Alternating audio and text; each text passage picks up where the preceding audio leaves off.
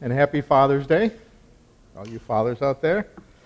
Um, since today is Father's Day, as Toby already explained a little bit, we're going to do a uh, special message. We're going to take the break from the series that we are uh, normally doing.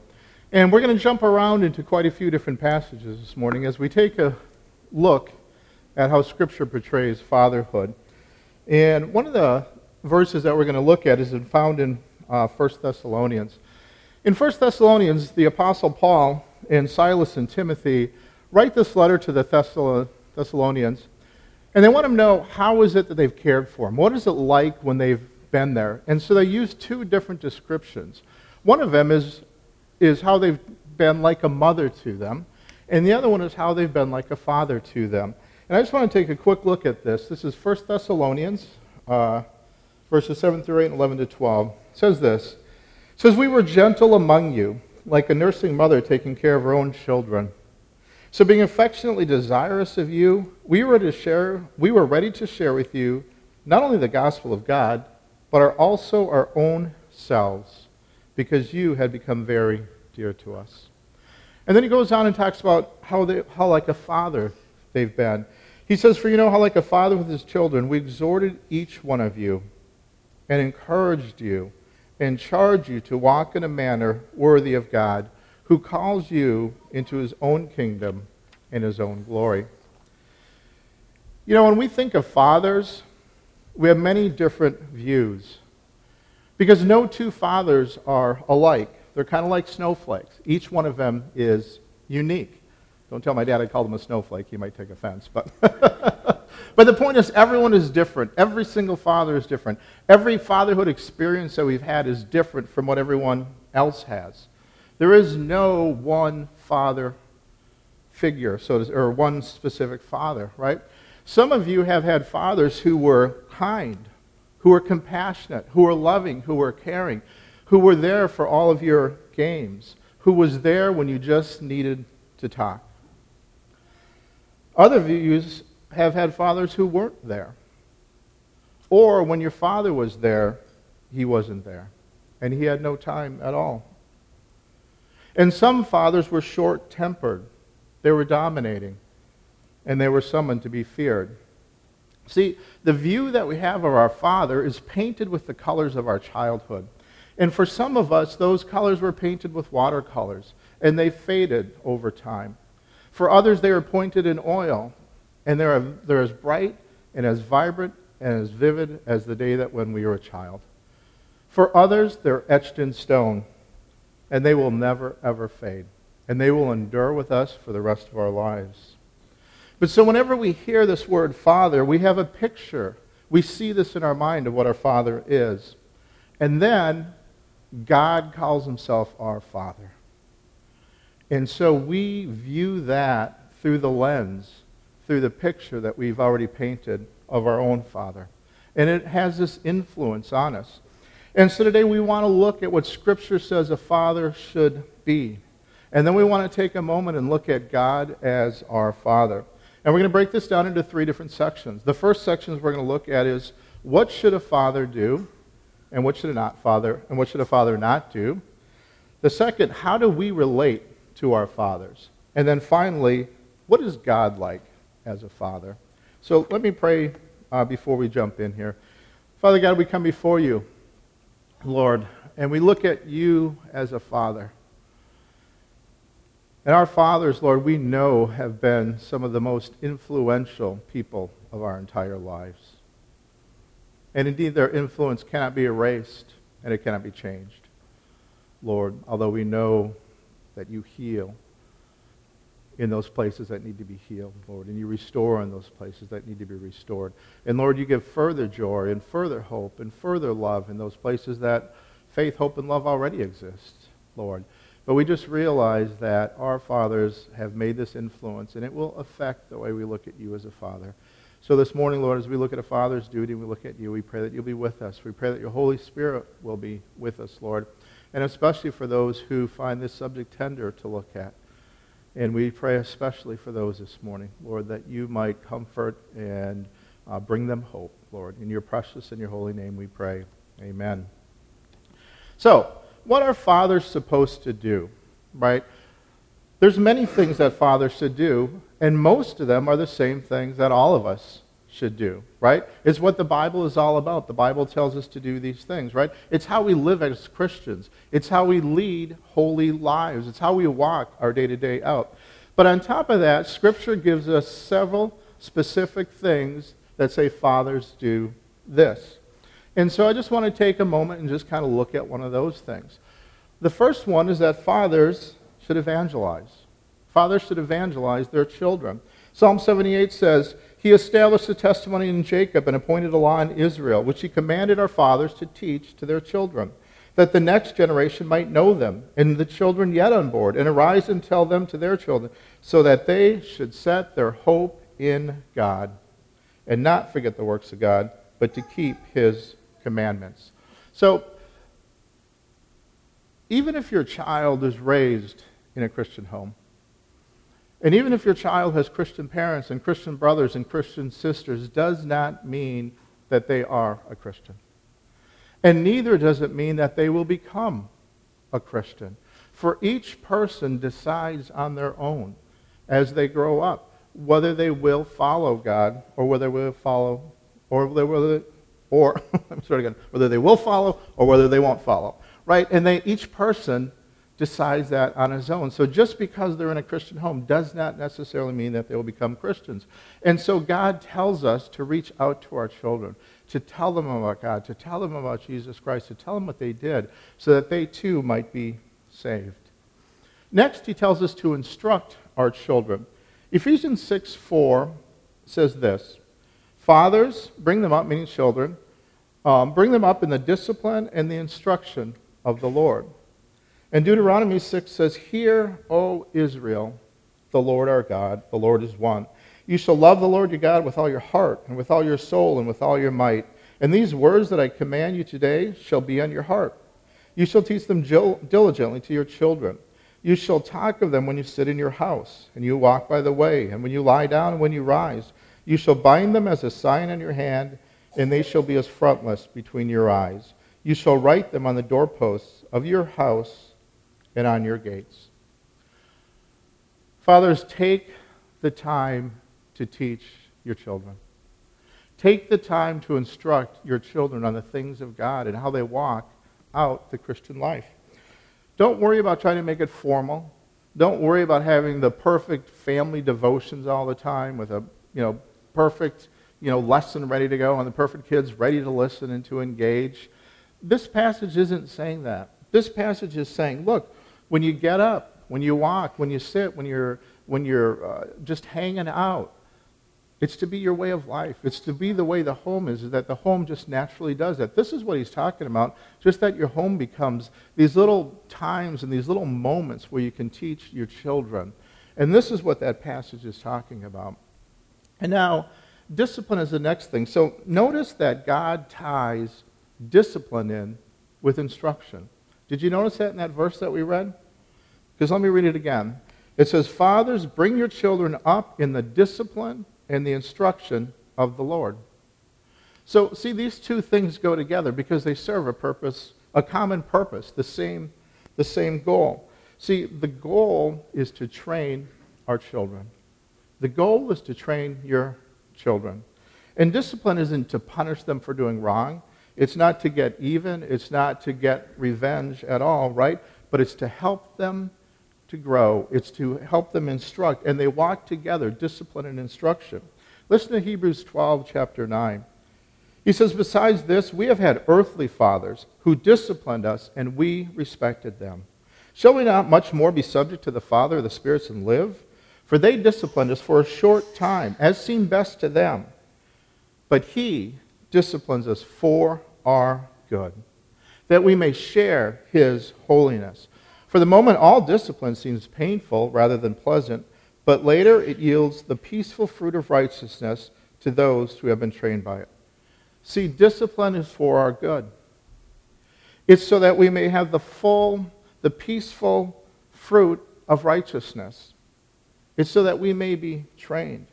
And just think of the difference that that makes when we talk about discipline, and we're disciplining our children. And think about the difference of the attitude that it has, because this is what our goal is, is that we train up our children so that they can share in God's holiness, so that they can have that peaceful fruit of righteousness. And that is the purpose for that.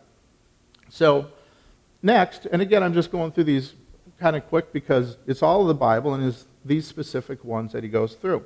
But next he says this we're to exhort, encourage, and charge our children to walk in a manner worthy of God. Now, this is the passage that we began with right here. And see, here's what he's saying. He's saying that we need to, to encourage, right, to exhort, to charge our children to walk in a manner worthy of God. He just got done telling us to instruct and to discipline, so they do that. There's a difference there, right? Because we can teach our children about God, and they can learn everything, and they can learn to say the right things, and they can learn to say it at the right time. But that doesn't necessarily mean that they're walking with God, right? They can know all the answers. Any question you can ask them, they can say it. But are they walking with God? So it's kind of like if I want to eat healthy and if I want to live and I want to, as much as possible, you know, uh, lead that healthy life into old age, I can tell you all the answers. I know exactly what I have to do. If you ask me what do I need to do, I'll say I need to eat vegetables, need to eat fruit, need to eat, you know, protein. I can tell you what I shouldn't do. I shouldn't be going to, you know, McDonald's and Burger Kings and Five Guys every day for lunch, right? I know all those things. But what am I doing? Where am I eating my lunch at? And so it's the same way with here. They can know every single thing and answer every single answer, but are they walking with the Lord? And so the Apostle Paul says, you to encourage your children, to charge them, to exhort them. The NIV uses the word encouraging and comforting and urging. It is to urge. It's not enough just to know. We want our children to walk, um, walk with the Lord. Um, the other thing is words. And this isn't specifically fathers, but I was just thinking about it while either Toby or Paul was uh, speaking this morning. Um, but just the impact of words. And Ephesians says this um, and I'm actually going to give you the don't and the do at the same time. Um, but he says this it says, um, Let no corrupting talk come out of your mouths, but only as such as good for building up as fits the occasion, that it may give grace to those who hear.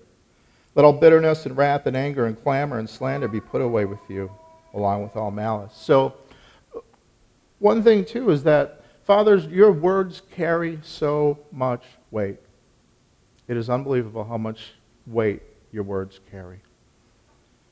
And Paul is telling us to watch that, to let no corrupting talk come out. Only what builds up, only what gives grace. And I would even add to that it's not only the words you use, but it's your whole expression, your whole demeanor, the whole non body language.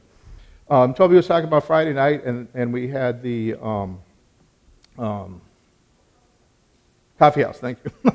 I knew there was a word for it. um, and uh, so we had the coffee house. And some of the youth came up. And Mickey and I were sitting in the back, and we were watching the parents as they watched the children. So Mickey and I sat right here, and uh, the Trudeau sat right here. And we watched these guys as they were watching the girls up there singing. They were like this, just absolutely mesmerized like that. We saw Sarah King. I don't know if she's here or not, but you ever see those those pictures of like of like the babies who are like napping? They're just like totally sweet contentment, and there seems to be a glow around their face. This is what Sarah looked like um, when. Um, oh, thank you, thank you. And it's funny because I know exactly what Lizzie's name is because because Lizzie had her ukulele out, and I don't know if she's here or not. I don't have my glasses on, but but Lizzie was playing. Oh, is she here? Oh, she must be. All right. So anyway, I still can't see her. I need my glasses. So here's the deal. Lizzie was playing. She had her violin out. No, ukulele out. Well, I'm, losing it here. she had a ukulele out. She was playing somewhere over the rainbow. There's a Hawaiian guy who weighs like 600 pounds named Izzy, and he did that song with the ukulele and really made it fa- famous. So we're watching it. I turn over to Mickey. I'm like, look, Lizzie's singing Izzy. so anyway, the whole point was I diverged. Sorry about that. The whole point was Sarah looked like that picture with the glow and with, uh, with, uh, with just that smile on it. It was just something to see. If your child sees that, it is absolutely amazing. You can do more with a facial feature or something like that than all the words that you can come up with because they know. They know and they see, and that goes right to the heart. Finally, I'll say this too. Um, God has called us to love our children. Jesus is praying to the Father, um, and he says this. He says, O righteous Father, even though the world does not know you, I know you, and these know that you have sent me.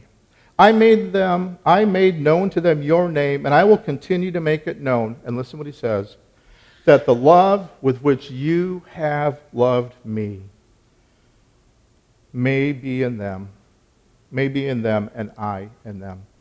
Jesus Christ is trying, is praying to the Father. Picture that. Jesus, the Son of God, praying to the Father of God and looking at the love that the Father had to him, and he's praying that we might have that as well. Isn't that an amazing thing? And we are called to love our children. The greatest commandment is to love God and to love others. 1 Corinthians 13 says we can have everything, but if we don't have love, we don't have anything. And certainly that applies to fathers and children. So, that's what fathers should do. What should fathers not do? Right? There's many things that fathers shouldn't do. Again, they're the same thing that everyone shouldn't do. They're the things that are um, found in the Scripture. It's how we live as Christians. It's how we lead holy lives. But Scripture, again, adds to these and gives something specific for fathers to not do. And that is, do not provoke your children. Ephesians 6 4 says, Fathers, do not provoke your children to anger. Colossians 3:21 says, "Fathers, do not provoke your children lest they become discouraged." Why does he say two things? Why does he say, "Fathers, don't provoke your children to anger," or "Don't provoke your children lest they become discouraged"? Because people are different. And when children are provoked, some will be provoked to anger. That same thing that provokes one to anger will provoke another to discouragement. Those same words, those same um, nonverbal language, those, those same cues, some kids will react in anger. Other kids will be, will be crushed. It will um, just be discouraged. And so, even think about yourself, right? If something happens to you in this way, what's your natural reaction? Is it anger or is it discouragement? Because most likely you're going to have one of those two things. It doesn't mean to say that you or your children will always only be angry or always and only be discouraged, right? Because sometimes the discouraged child becomes the angry child, and sometimes the anger one becomes the discouragement, right? Anger can turn into discouragement. Discouragement can be turned into anger. What's Paul's point? Do not provoke your children. Now, he just got talking about discipline and about instruction, right? And how that there is a way to do this. And now he says, don't provoke your children. So there has to be a way to do those things without provoking your children. And again, that's having that goal. The goal is to train the child. So, what are some of the ways that we do provoke our children? There's an endless numbers of ways that we can provoke your child.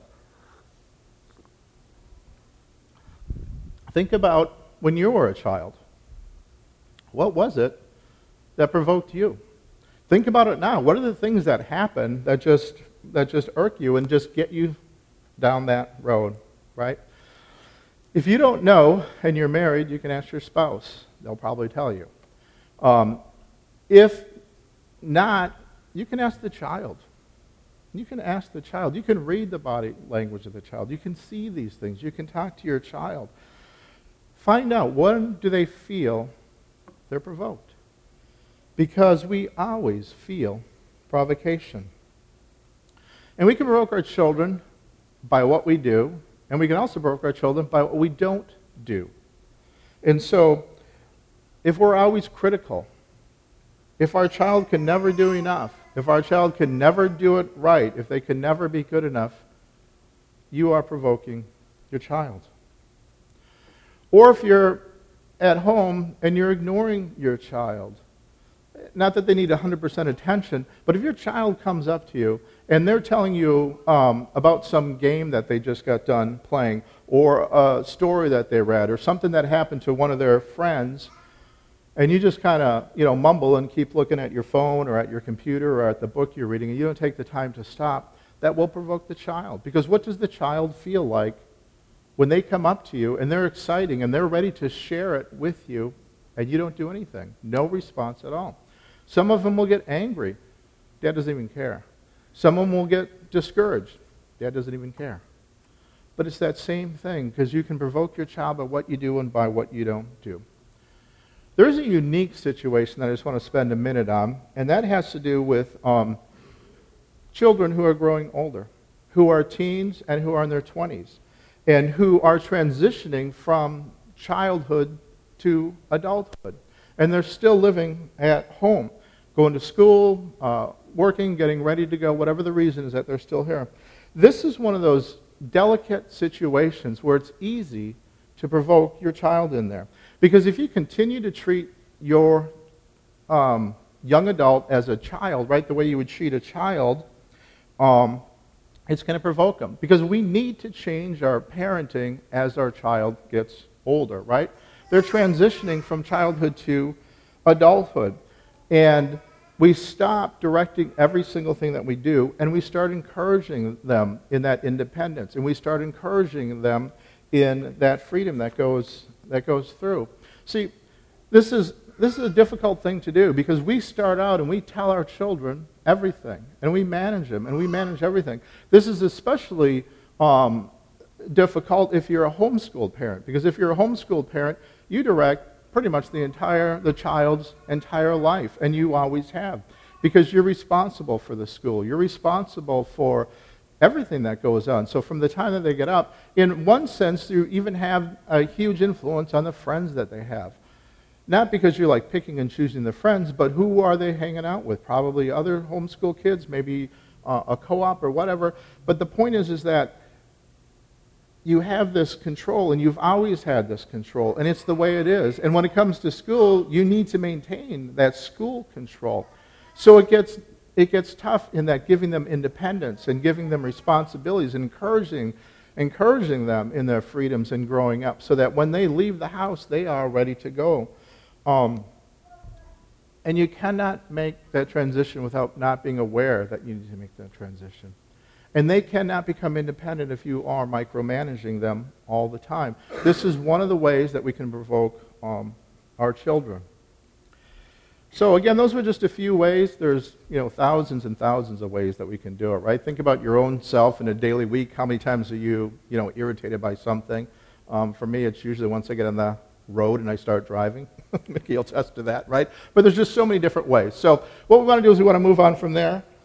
And we want to ask the question let's say you're here this morning and you're a father, and you did the don't, and you didn't do the do. In other words, you did everything wrong. Um, maybe not everything wrong, but there's, there's places that you can say, I should have done that and I didn't. And I didn't do that when I should have. What do you do? First of all, we go to God. We have a kind, compassionate, forgiving God. And we confess our sins and we ask God to forgive it. Psalm 38, verses 18 says this I confess my iniquity. I am sorry for my sin. And then 1 John 1 9 is the promise from God. If we confess our sins, he is faithful and just to forgive us our sins and to cleanse us from all unrighteousness. We go to God and we confess our iniquity. We are sorry for our sins and we ask for that forgiveness. When it comes to the child, we ask the child for their um, forgiveness as well. James 5:16 says, "Therefore confess your sins one to another." What does that look like? It's going to look different based on the age of the child. If I'm confessing my sin to a five-year-old, it's different than I'm confessing my sin to a 15-year-old, based on their understanding. But a five year old, we can still apologize. And a 15 year old, we can uh, do a lot more explaining what happened, what was going through our minds, everything else like that. But the thing that still comes down to it is we confess our iniquity. We are sorry for our sins. And after that, we begin to do the things that we should do. And we begin to stop doing the things that we shouldn't do. And I would say begin with love and compassion. Share not only the gospel, but your very own selves. Make those children very dear to you. And then move on to the rest. So, next question becomes that was section one, fathers. Next is how do we relate to our fathers and themselves, right? How do we relate to them as children? How do we relate to them as adults? How do we relate to them if they weren't good fathers as well? So, children, first of all, God tells you to obey and to honor your parents, both your father and your mother. Ephesians 6, verse 1 to 3 says this Children, obey your parents in the Lord, for this is right. Honor your father and mother. This is the first commandment with a promise, that it may go well with you, and that you may live long in the land. God has said, obey your parents, and it will go well with you. Think about it. If you disobey, does it go well? If you obey, does it go well? Right? Those are kind of practical things as well. But more than that, think about this, right?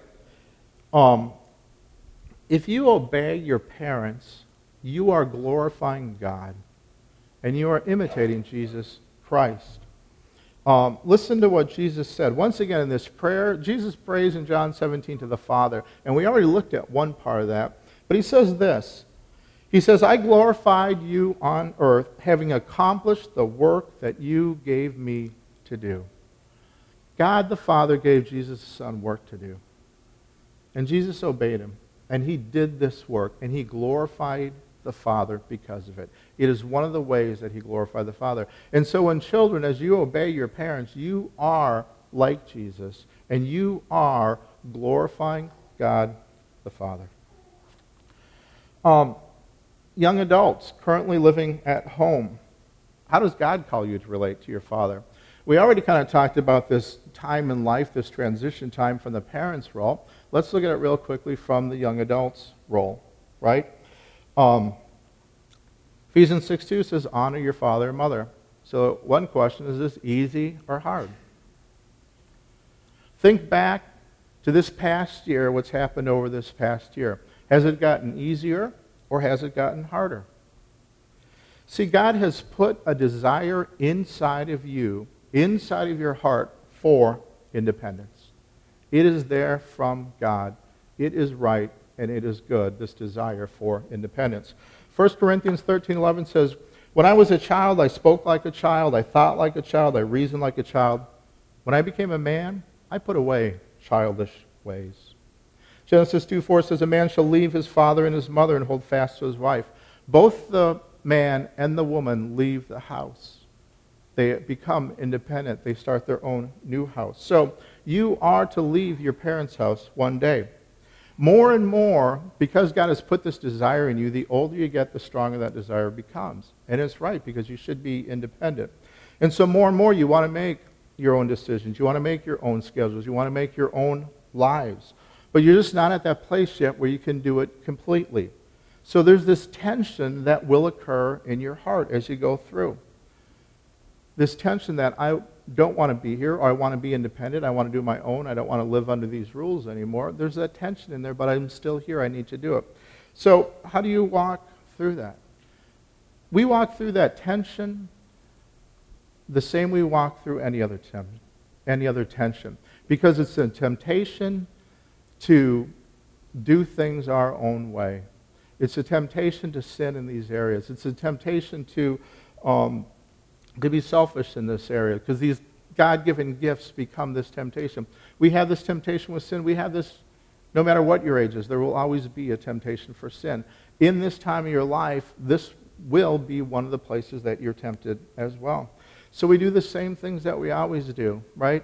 When we find ourselves sitting in this area, we come before God and we confess God. We go to our parents and we say these things. And we try to have open conversations with our parents and say, this is what's going on. This is where um, this tension is happening. And so we go through these um, ways as well.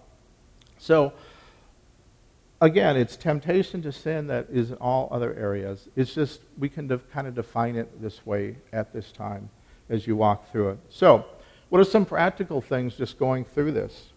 Um, you know, there's, again, there's so many different ways because the command is to honor your parents. The command is to love your parents. What does that look like? Can we come up with three ways that have to be done? No. There are thousands of different ways that we can do it. And so we can't even begin to scratch them. But just a couple of ways um, that I can think about, just a couple suggestions. And number one is respect. It's one of the ways that you can honor and love your parents is to show them respect. I'm not talking about like calling them sir or ma'am or, you know, doing anything, you know, formal like that. But it's a respect that's common respect that you would give to anybody else, any other friend, anybody else that's living outside of your house. So if you're going out for the night, let him know the details. Now, that doesn't mean, at, you know, 702 we're going to be here and 803 we're going to be here, but just a general idea. It's like, hey, we're going to go out to movies. We'll probably, you know, maybe like go out maybe for ice cream afterwards. We'll probably be home between this time and this time, somewhere in there. I mean, you might not even know yourself what you're going to do, but you have kind of a general idea. And let them know what those details are. And if you can't make it, make a quick call. So if you say I'm going to be home between this time and this time and you're not going to be there, make a quick call. Send them a quick text, right? It's the same courtesy and the same respect that you would do with your friends. If you're going to see the movie at 7.30 and tell your friend, hey, I'll pick you up at 7 o'clock, something comes up, you can't pick them up at 7 o'clock, what are you going to do? You're going to call and let them know, I can't be there at 7. Maybe I can meet you at the theater itself at 7.30 and we get the tickets and, and go in. But it's the same common courtesy. Another suggestion is to help out around the house, to work around the house. Um, and I heard um, one speaker say this um, if you want adult privileges, you need to have adult responsibilities. And so um, perhaps a term or a sound that grates on your nerves, but the reality is it's, it's pretty much true, right? If we want to be treated in one way, we need to act in that way. And so if you're not willing to, you know, live up to those responsibilities, no one's going to happily give you the freedom or the privileges that go along with those things. And so again, just one of those suggestions to um, work around the house. But but here's the whole here's the whole point in this. It's a difficult time. It's filled with tension. It's filled with temptation. But we need to walk through that. And you need to ask yourself, how am I going to walk through this? And you need to think about it and just kind of be aware of how it's walking through. So, all that to say, moving on from there. What if you're an adult? How do you relate to your parents now? Because um, we're still called to honor our parents, right? We're not called to obey our parents at this point. We're still called to honor them. Once again, how can you do this? How many stars are in the sky, right? That's so many different ways you can do it. I mean, you know, for some it might be a call. Maybe it's a letter. Maybe it's a visit. Maybe you take them out to dinner. Maybe you take them out to the doctor. But the point is, is that we still honor our parents, even when we move out of the house. For some of us, this will be easy. It will come natural. We've had wonderful relationships. The whole time, our relationship has been great. Um, for some of us, it's going to be difficult. For some of us, it might appear to be impossible to do this. Because some of us have fathers who weren't good fathers. And some of us have come from these very, very difficult situations. And so I just want to spend a minute or so looking at this. One verse that I really, really love is 1 Peter chapter 1, verse 18. And the Apostle Paul is talking to, or actually Peter, I guess, is Peter is talking to these people who, uh, they're the um, dispersed, the exiles. And so they're gone. They've been forced to leave. And he uses the frame that you're rans- the phrase, you're ransomed the futile ways inherited from your forefathers. Now, here he's talking about this religious system that they had and everything else. But as you look at that, it also applies to us individually as people. Because listen to what he's saying. He says, Know that you are ransomed from the futile ways inherited from your forefathers. Not with perishable things such as silver or gold, but with the precious blood of Christ, like that of a lamb without blemish or spot. He was foreknown before the foundation of the world, but he was made manifest in the last times for the sake of you, who through him are believers in God, who raised him from the dead and gave him glory, so that the faith and hope are in God. No matter what your childhood was like, no matter what your father was like, God the Father has ransomed you from that. The precious blood of Jesus Christ is what has saved you. We look at the impact that a father has. We look at the impact that a bad father has, and sometimes it seems insurmountable, but it isn't. You were ransomed by the blood of Jesus Christ, and it was um, He that did that. So, between some of you, there might be harsh feelings, many things between your father. And there might be this barrier and this break where you just don't talk to them. Or when you do, it's just such a difficult, difficult situation to be in. Scripture tells us to forgive. It says Colossians 3:13 says as the Lord has forgiven you, so also you must forgive. We hold things against our fathers, especially when they're bad, and we don't want to forgive them. And we want to hang on to those things, and we don't want to get rid of them. And yet God commands us to forgive them. Now, if they would confess their sins, it would be easier to forgive them. If they would say what they did, it would be easier to do it, and we might be able to do it. But for some, they never do confess their sins. For some, they never do ask for forgiveness. Some, they never do say, I'm sorry. And yet God calls us to forgive their sins. How do we do that? We forgive them in our heart. We forgive them in our heart. When Jesus Christ was being crucified, when he was hanging on the cross, he said, Father, forgive them, for they do not know what they do. If they didn't know what they were doing, surely they didn't ask for forgiveness, right? This forgiveness might be it might seem like more than what you can do. Go before God on your knees and cry out to Him. Ask Him to give you the ability to forgive them in your heart. And then honor them in a way that you're able to honor them. I don't know what this looks like for you. Every situation is different, but God has called us to do that. And it doesn't mean giving them a mug that says the world's greatest dad at all, but it means in our heart what is it that we do in our heart? For some of us, we haven't seen our fathers in years, and it's unlikely that we're going to see our fathers. For others, our fathers have passed away, and there was no forgiveness, and there was no restitution before they go. Once again, this is something that we do, we can do in our heart.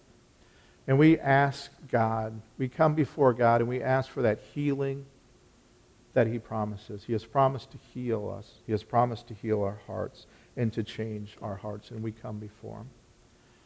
You know, for some of us, we might be the cause of that. So we've looked at the Father, the cause of that. For some of us, that breaking down of that relationship might be our cause. In that case, we need to examine ourselves. What is it that we need to do? And what does asking forgiveness look like for them? And then in that relationship, too, um, we're called to live at peace if it's at all possible. Listen to Romans 12, verses 14 to 21. This is such a powerful passage. I'm not really going to comment on it. I'm going to read it slow and just think about these things and think about in that relationship that um, kind of that broken relationship there. Bless those who persecute you. Bless and do not curse them. Rejoice with those who rejoice. Weep with those who weep. Live in harmony with one another. Do not be haughty, but associate with the lowly. Never be wise in your own sight. Repay no one evil for evil, but give thought to do what is honorable in the sight of all. If possible, so far as it depends on you, live peaceably with all. Beloved, never avenge yourselves, but leave it to the wrath of God. For it is written, Vengeance is mine, I will repay, says the Lord. And to the contrary, if your enemy is hungry, feed him. If he is thirsty, give him something to drink. For by do- so doing, you will heap burning coals on his head. Do not be overcome by evil, but overcome evil with good. I knew a woman who had a very difficult childhood, and she was afraid of her father. The man was in his late 90s. He was wheelchair bound, and he was living in a nursing home. She lived in a different state. She came to that state to visit some families. And one of the people of the family said, Hey, do you want to go see him? He's in the hospital. And she was visibly shaken. And she was afraid. And she was terrified to go to the nursing home. He said to her, He's in his 90s. He's in a wheelchair. There's nothing he can possibly do. And yet this woman still would not go. She was still terrified him after all of these years. What does it mean for that woman to forgive? What does it mean for that woman to honor her father, who has now passed away since this event? If he was still living, it might be that she prays for him, that she forgives him, that she could live at peace with him, that she comes before God. See, God can restore, God can heal. God can take this woman, he can restore, and he can heal. And he can change her heart so that she can forgive. Because it's something she can do? No, because Jesus Christ has forgiven her. Because of the Holy Spirit, because of the love that the Father has for her poured into her heart. That's how she's able to do it. It's not because of anything she can do, but it's from what God the Father can do. So it seems like the last couple sections that we've talked about, I end up like starting out here. Oh, this is great, this is great, this is great. And it ends up down here. This is great, this is great, and it ends up down here. This is great, this is great, and it ends up down here. This one's not going to do that. We're not going to be depressed after, after listening to this section. Why? Because we're talking about what is God like a father, right? God isn't like the father who's in a wheelchair in a nursing home still terrorizing his children, right? Because God did all of the things that a father should do. God does all the things that the father should do, right? God evangelizes us. God instructs us. He disciplines us. He exhorts us. He encourages us. He comforts us. He doesn't do any of the things that the father shouldn't do. He's not impatient. He's not harsh. Um, he's not any of those things that the other ones are. So let's look at what God is like. Let's look at Psalm 103. Psalm 103 says this the Lord is merciful and gracious, slow to anger. Right? The bad father is, is quick to anger. God is slow to anger. God is abounding, abounding in steadfast love. He will not always chide. He will not, nor will he keep his anger forever. He does not deal with us according to our sins nor repay us according to our iniquities. For as high as the heavens are above the earth, so great is his steadfast love towards those who fear him. As far as the east is from the west, so far does he remove our transgressions from us. As a father shows compassion to his children, so the Lord shows compassion to those who fear him. For he knows our frame, and he remembers that we are dust. Let me say that last part once more. As a father shows compassion to his children, so the Lord shows compassion to those who fear him. He knows our frame. He remembers that we are dust. He is compassionate and he's combined. He knows your frame. He remembers that you are dust. What does that mean? It means he knows your weaknesses. He's gentle. He's kind. A bruised reed he will not break. A faintly burning wick he will not quench. He will not break you the bruised reed. He will not, he will not quench that faintly burning wick. He loves you. This is the Father. He will not provoke you to anger. He will not provoke you to discouragement, but he knows your frame. Right? That's the error that the fathers make. They don't always consider the child. And they don't know the frame like the father does. And they come up to that edge and they come up and they push over and they provoke the child to discouragement they provoke it to child. And here it is saying, He knows your frame. He remembers that you are dust. He has compassion on you, like that father who has compassion for his child. And he loves you. He sent his son for you. So, final thoughts for fathers.